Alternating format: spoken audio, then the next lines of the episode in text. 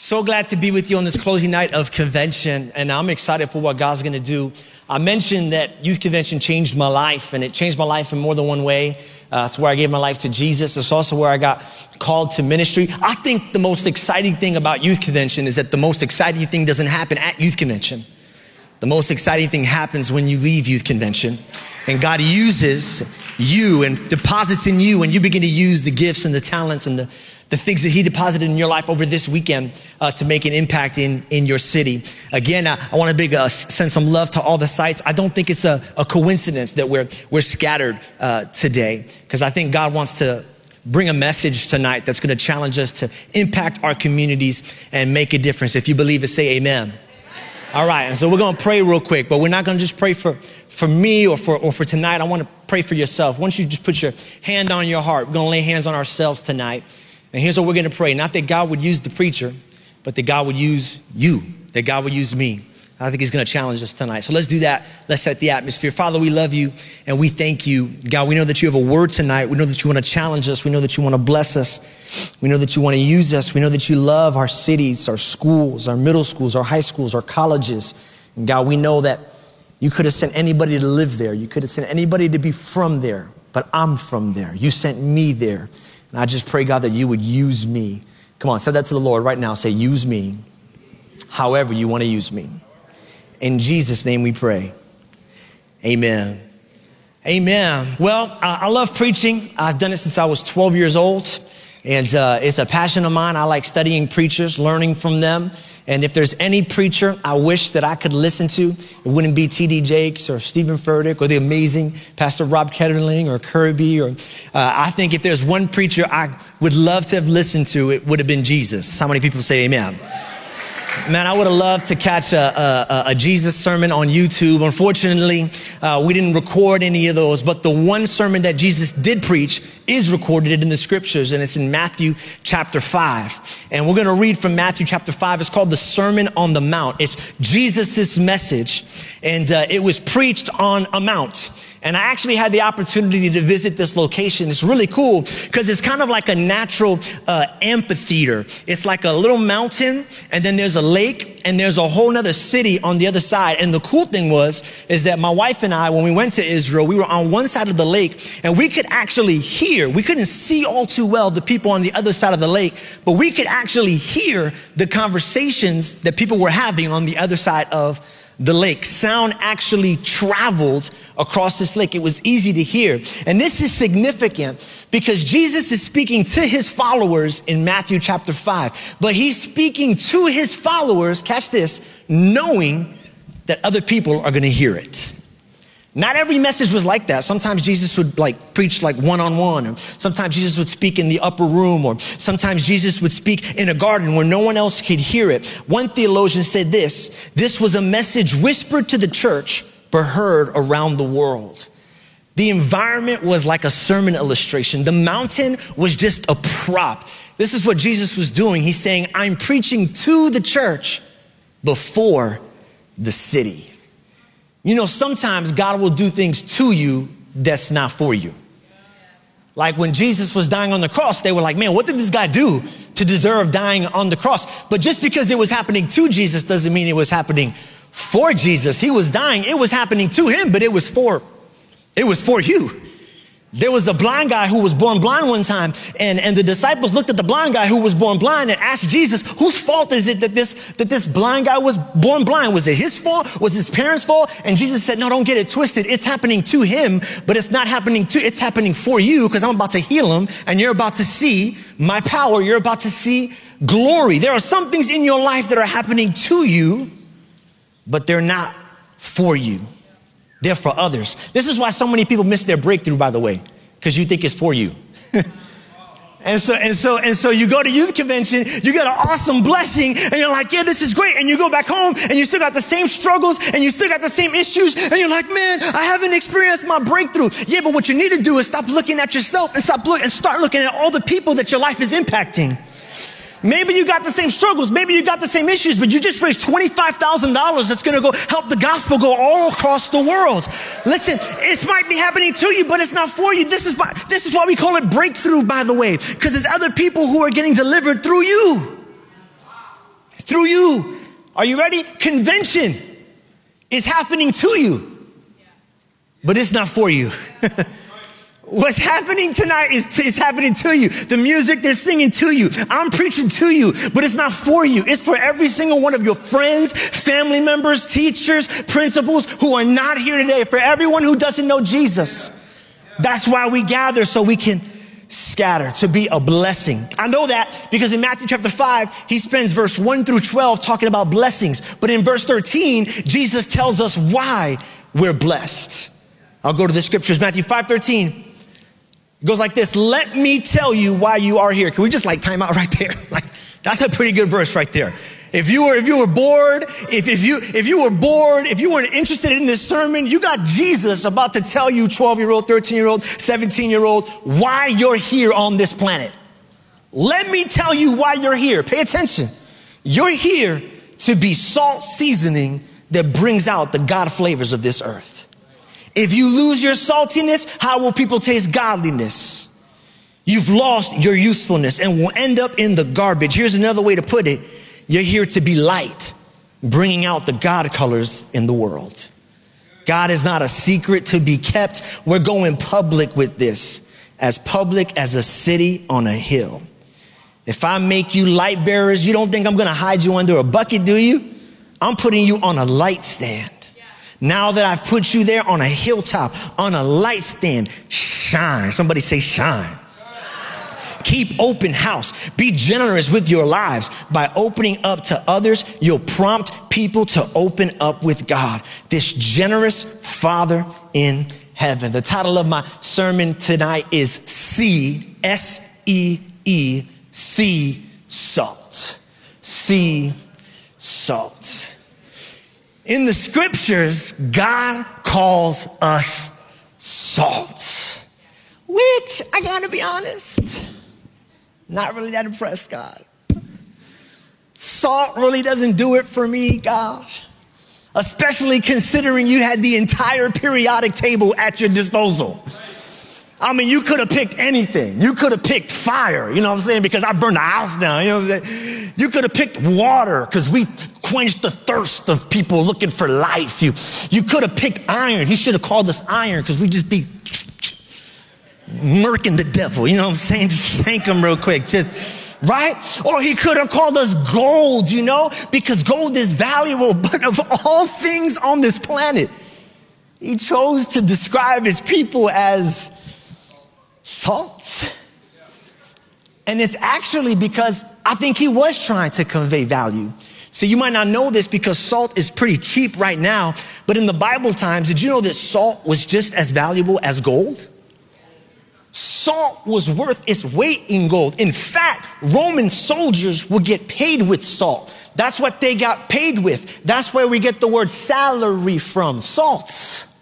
Salt salary. That's where, if you've ever heard the saying, this man is worth his weight in salt. Salt was very expensive because First, it was really hard to mine. A lot of people died in the Dead Sea trying to make salt, but also because salt has over 14,000 uses.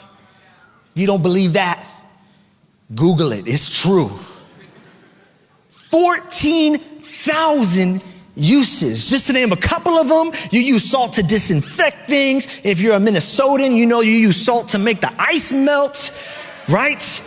Another thing you used to use salt for, which is important, okay, was to, before we had refrigerators, we couldn't keep our food preserved. We couldn't keep our food fresh. See what I did? I put in the theme. Fresh. You had to put salt on it to keep it from going stale. Can you imagine that? Having to keep, and imagine if you were like one of those homes that like didn't have salt to keep your food fresh and your mom made like a zebra, you know, and like, and you're like, Mom, I'm full, I can't eat anymore. And like, You're gonna finish that thigh, okay? We can't preserve this thing. You better eat it, you better lick the hoof. We can't waste this food. right? You use salt for everything. Now, here's the crazy thing to me salt can still do those things, yet it's cheap. Why? if it can still do over 14,000 things? Because God doesn't value things the way man values things. See, see, men value things and women, humanity value things based on their rarity. That's why when salt became more common, the price dropped because you could find it everywhere. That's why gold is still valuable because gold is still rare. When men value things, they value them on their rarity. That's why we collect baseball cards and we sell art. And that's why LeBron's rookie card sold for a million dollars last month because it's rare. We value things based on their rarity. Go Lakers. gold is valuable because gold is still rare. So maybe, maybe with this foresight, don't you think God should have called us gold then? If he knew that gold was going to eventually be more valuable than, uh, than, than salt, don't you think God should have called us gold? And, and, and I don't think so. And here's why I don't think so. I don't know if you ever noticed it, but gold, you can't use it. But like for nothing. You can't eat it. You can't lick it. I mean, you can, but you'll be weird if you do that. If you're cold, gold don't keep you warm at night. It, it, it's not going. If you, if your armpit stink, you can't rub it underneath there. It's not going to do much for for you. Gold, all that gold does. Are you ready? All that gold does is be shiny. This is the only thing gold has for it. it all it does it, is it looks pretty. I think God said it right. I think when God called the salt, he meant to call the salt because to God, salt is more valuable than gold. Because for God, gold is not rare. Y'all remember that in heaven, the streets are made of it. And by the way, that's how little he thinks of it, that we actually walk on it. Gold has no value for, because for God, listen, for God, what God values is not rarity. What God values is usefulness. God can't value things on rarity. It'd be impossible. Because if there was anything rare to God, He'd just make more of it. He's God. I mean, if there was a flower that was rare, He'd just, He'd make another flower. If there was an animal that was rare, He'd be like, this is extinct. There's only one in the whole world. God'd be like, no, there's two. I just, just godded it up. That's what I did right now. If there, if there was, if there was any element in the world that was, that was rare, God would just make more of it. There's only one thing God can't make. God can't make you kind. God can't make you helpful. God can't make you serve. God can't make you love. Are you catching it? Uh, gold is not rare to God. Obedience is. And when we begin to show God obedience, we show God what's gold to him. Because that's the thing he doesn't have a lot of in this world. That's the thing he doesn't have a lot of in this earth. The goal is not to be rare. The goal is to be useful. That's where our worth comes from.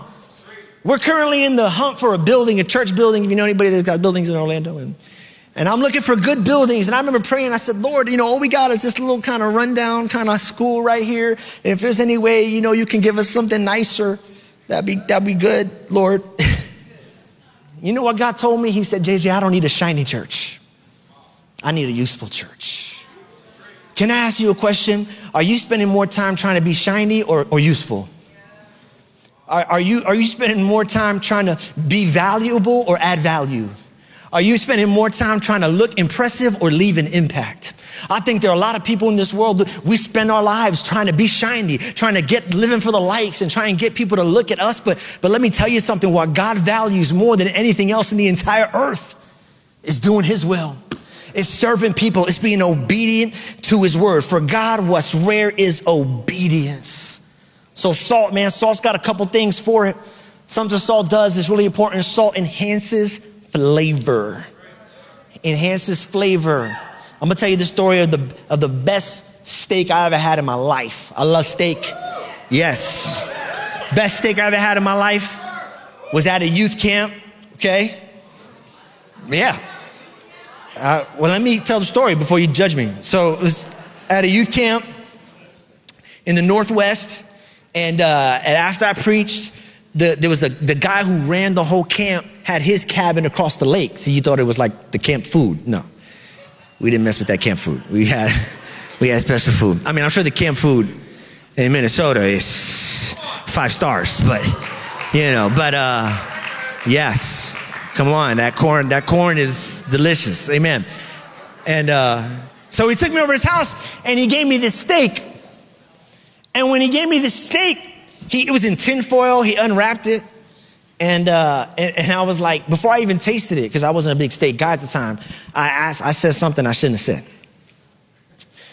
I said, uh, I said, this was awesome. Thank you so much for having me.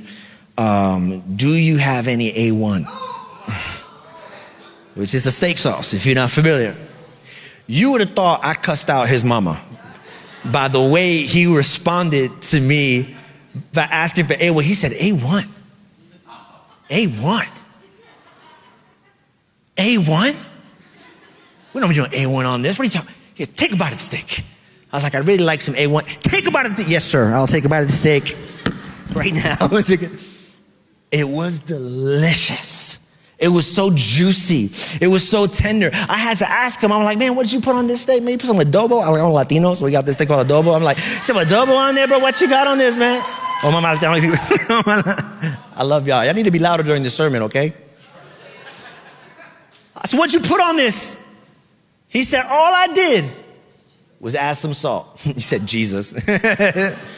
I love it. Your youth convention, amen. He said, All I did was add some salt. He said, You don't got to add other flavors because you know what salt does? Salt makes whatever you're eating taste better. It brings out the natural flavors. It just tastes better. You know, when, God, when Jesus said you're the salt of the earth, the word that he used in earth is ghee. It means like the natural, tangible, physical earth down here. Do you know that Christians are supposed to make the world taste better? Like that's our job. Our job is to make it better. Like the other day, I was, I was preaching and, and I was bringing up racial injustice.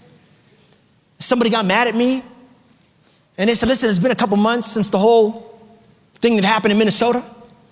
He was like, Can't we just preach Jesus? I was like, I thought that's what I was doing. Because that's all that Jesus did when he was here. He just helped and he served and he made sure that the, those who suffered injustice got fair treatment. And Jesus just tried to make things better. You know that uh, you know you're a Christian when you make things better? Christians are supposed to make sports better. We're supposed to make the government better. We're supposed to make politics better. We're supposed to make business better. We're supposed to make the medical field better. We're supposed to make church better. We're supposed to make our high schools better. We're supposed to make the library's better. We're supposed to make relationships better and marriages better and kids better. We're supposed to make things better. That's what we do. That's what we do. We, that's what God has called us to be, to be the salt seasoning of the, when you step into something, so that's what we do. There are a lot of people who think that church is, is, is kind of us teaching the world the exit sign for earth, you know? Like, I know this place sucks, but heaven. Like, like, can I just tell you, heaven is not the message of Christianity. Church is not about pointing to the exit sign of life. Like, yeah, you know, we got some race stuff, we got a pandemic, but hey, hopefully one day you die. and then there's uh, heaven. Like, is that our message? No. Jesus never preached go to heaven. He said, let heaven come to earth. Your kingdom come, your will be done on earth as it is in heaven. It's not about going there, it's about bringing there here bringing the peace here, bringing that joy here, bringing that love here, bringing that fire here. We're supposed to bring heaven to earth, y'all. We make it better. Salt does something else too, because when you preach, you do research, and I, and I researched salt. it was the most boring and interesting three hours of my life. Here's what I learned about salt. Do you know how salt makes food better? I'm glad you asked. It doesn't actually add flavor. In every food, there is a chemical in the food that makes the food taste bitter. Some food has more of this than others. Here's what salt does Salt makes food better by neutralizing the bitterness that's naturally found in food. It actually neutralizes the bitterness to make it better. I told you that salt makes the world better. Here's what salt also does it keeps us from being bitter. In this world, there's a lot of beauty, but there's also a lot of bad. But you don't have to let the bad make you bitter. You know, sometimes the best way to get out of a funk, sometimes I'll never forget. I remember one time I was just kind of in a spiritual rut. And, uh, and, and I was just like, I went to my pastor and I was like, you know, I'm just not feeling it. I'm going through some stuff emotionally, mentally. Do you have any suggestions? And my pastor was like, you need to go on a three day fast. I was like, amen. He was like, there's a room in my house. You can live in my room for three days if you just want to just not eat food and just pray and read the Bible. And I was like, amen. Yes, I'm going to do that. And I went in there. Day one, felt nothing. Day two, felt nothing. But on day three, come on, the third day where Jesus rose from the dead, I felt nothing. I felt nothing. It was the worst fast of my life. and I came out of that room all depressed and down and i got in the car and i was about to turn in my resignation at the youth ministry that i worked at because i just wasn't feeling ministry anymore and i wasn't feeling uh, just the joy of the lord anymore. And as i'm walking to the to my pastor's office to let him know that i'm kind of done with ministry a student comes up to me the student begins to share their problems and share their issues. I spent five minutes with that student, gave him counsel, gave him advice, prayed for him. He went on his way, and all of my strength came back. I'm trying to tell you, some problems you sing your way out of. Holy, holy, holy. yeah. Some, some problems you pray your way out of. Other problems you fast your way out of. But there are some problems in life, please learn this at a young age, that you serve your way out of. One of the best ways you can, this is what I do now when I begin to get emotionally heavy in this season. I pick up the phone and I call someone who I know needs encouragement. And even though I'm praying for someone to do it for me, by me doing it for someone else, God fills up my tank. When we start serving the ugliness of the world, the bitterness of the world, the pain of the world, the hurt of the world, it can't get inside because we're too busy serving, we're too busy helping, we're too busy loving. I'm telling you, I, I think I, I, it's a little selfish of me. I'm, I'm serving now to help me. Giving up my life now to help others, it's, it's refreshing. It's refreshing. Salt makes it better. Salt keeps me from being bitter. Oh, so I'm just saying, so you got two options, okay? You can either be salt or be salty. It's your choice. You can, you can let the situation that you're facing right now cause you to roll up into a bowl and shut down, or you can get out and you can help somebody. And I promise you that if you muster the strength to help someone, helping someone else is gonna help you. And this is just a side note right here because I got a little pet peeve. And maybe it's because I'm a lead pastor now, but it happened when I was in youth group too. Let me just tell you, I don't know if you've ever heard somebody leave a church or leave a youth group and their excuse has been, well, you know, I just had to go because I'm not being fed. Can I just tell you right now, and all y'all watching online in the sites, don't ever leave a youth group or church because you're not being fed. For those who are new to church, that means like, the pastor's preaching isn't really doing it for me anymore. I'm not being spiritually fed anymore. Here's my question about being fed. But if you're salt, doesn't salt go on food so that others can? I'm, I'm just curious about this whole being fed thing because, like, are you, did he call you the meat of the world? Or did he call you the? So if he called you the salt, that means that you're not at church to be fed. You're at you're at church to feed others. Hey, church does not exist for us. We are the church and we exist for the world. We're the ones they feed off of.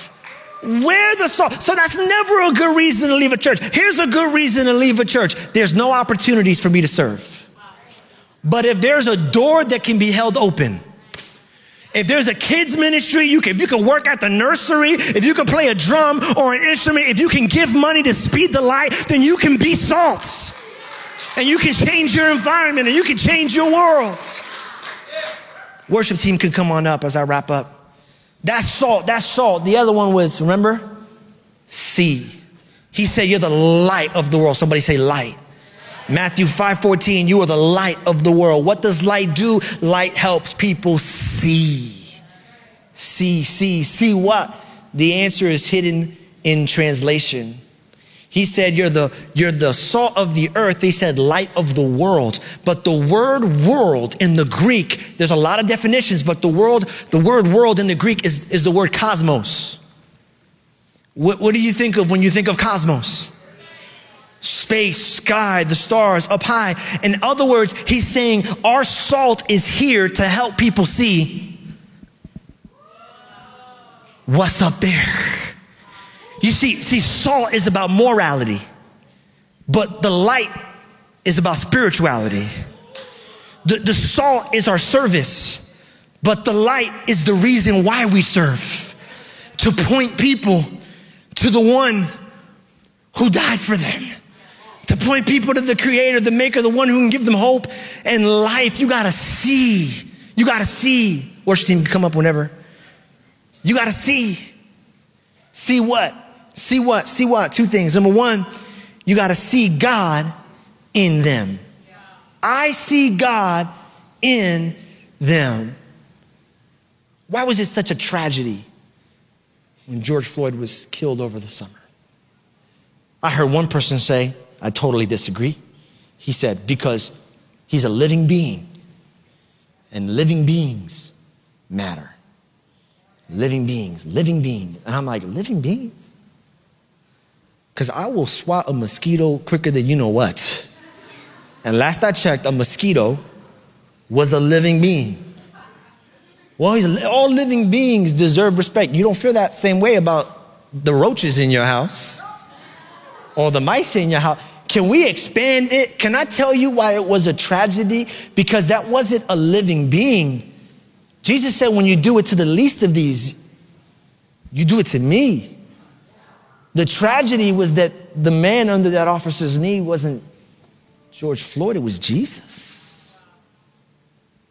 It was Jesus. When you see a hurting person, that's not a, a stranger, that's, that's Jesus. I'll never forget a story I heard about Mother Teresa. She ran an orphanage in Calcutta, if you're not familiar with her. Calcutta's in India. And she had some donors coming from the United States to see all the work that she was doing. And uh, she freaked them out because she busted up into the orphanage crying. She said, I found him, I found him.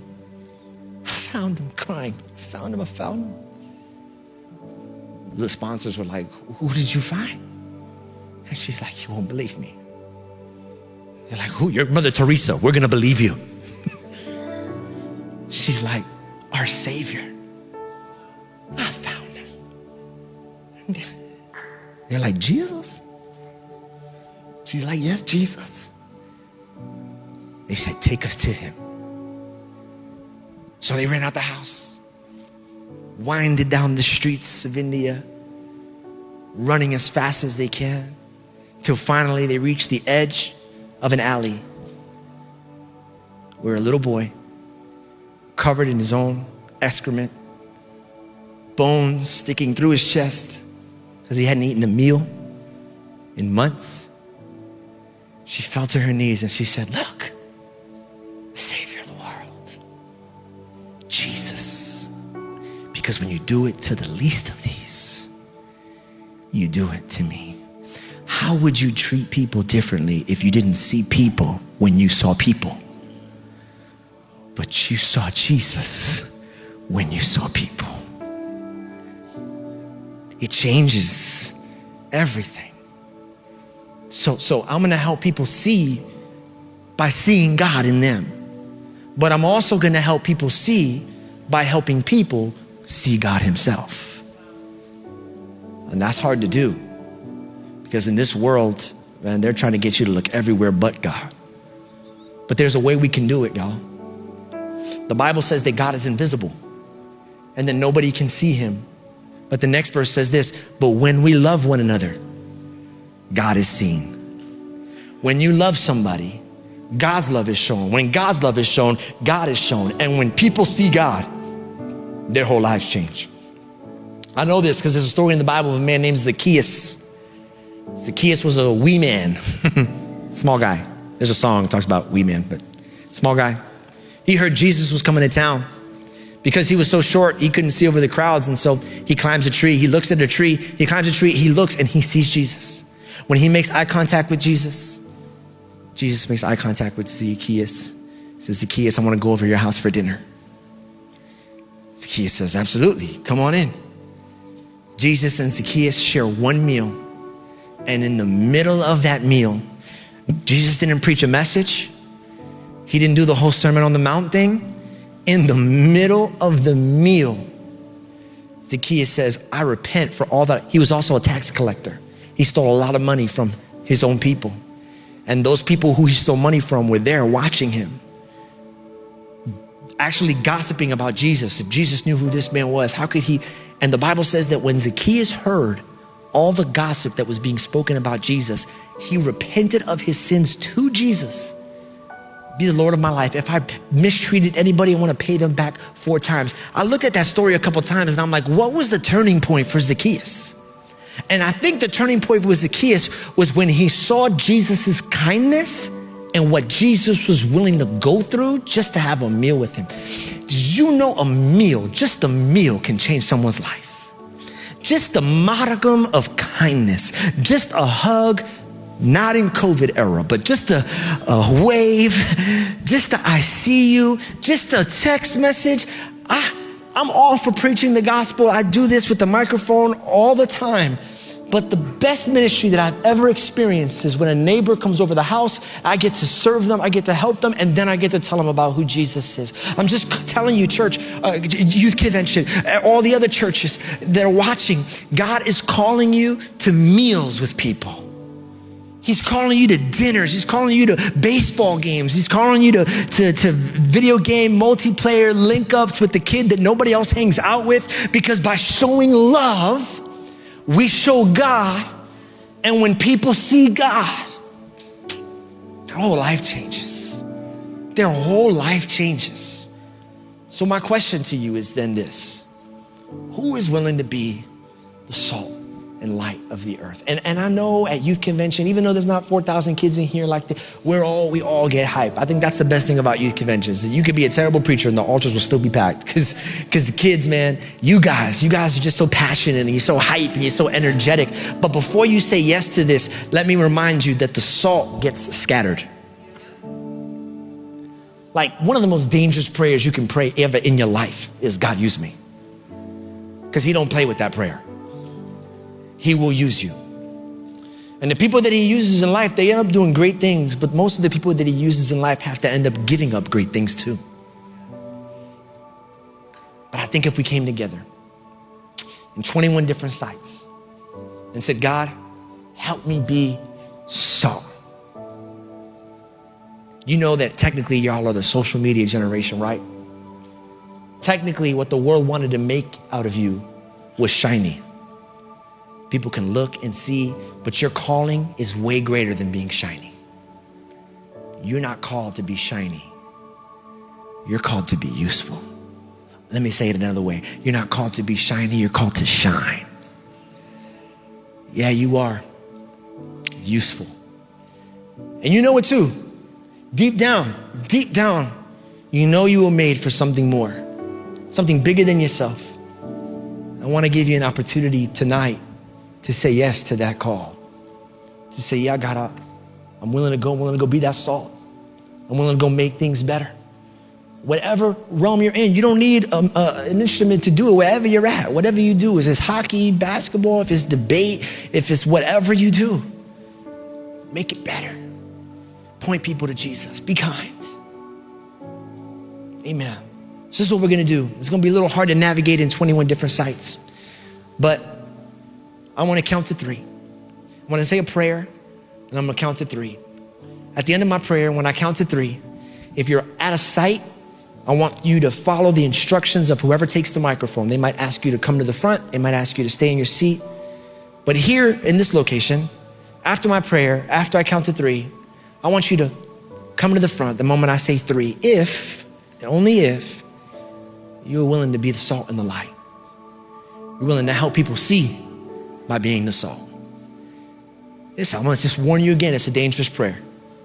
I was 12 years old when I prayed it. Holy Spirit, have your way with me.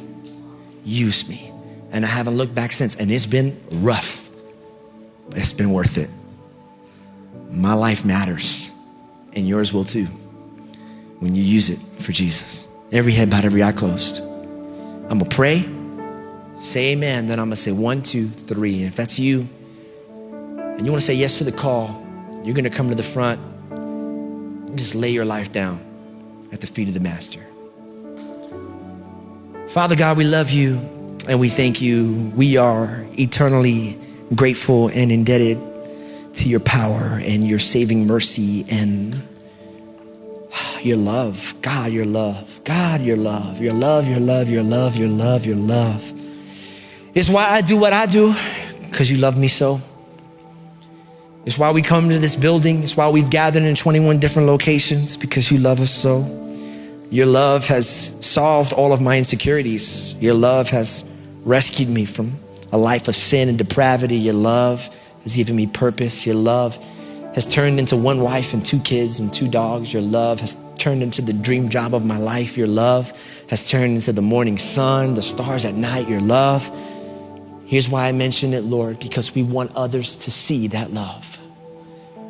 We want others to experience that love. As you overflow our hearts, and I believe you're overflowing hearts right now in this room and, and all in the rooms that are watching, as you're overflowing hearts, Lord God, I believe God, that that overflow will spill into our schools. God, I believe you're calling Youth Alive missionaries right now. I believe you're calling someone to give $10,000 to Speed the Light by the end of the year. I believe you're raising up church planters right now. You're raising up authors and musicians and songwriters, Lord God, for your glory. I believe right now there are countries being deposited in the heart of students, countries like Uganda and Tanzania, China, and Hong Kong, God. In South America, those countries are there because you're raising up missionaries right now. Father, I pray that your Holy Spirit would baptize people tonight as a sign of that ministry calling. That you would empower them to be that missionary, not just abroad, but here at home. Amen.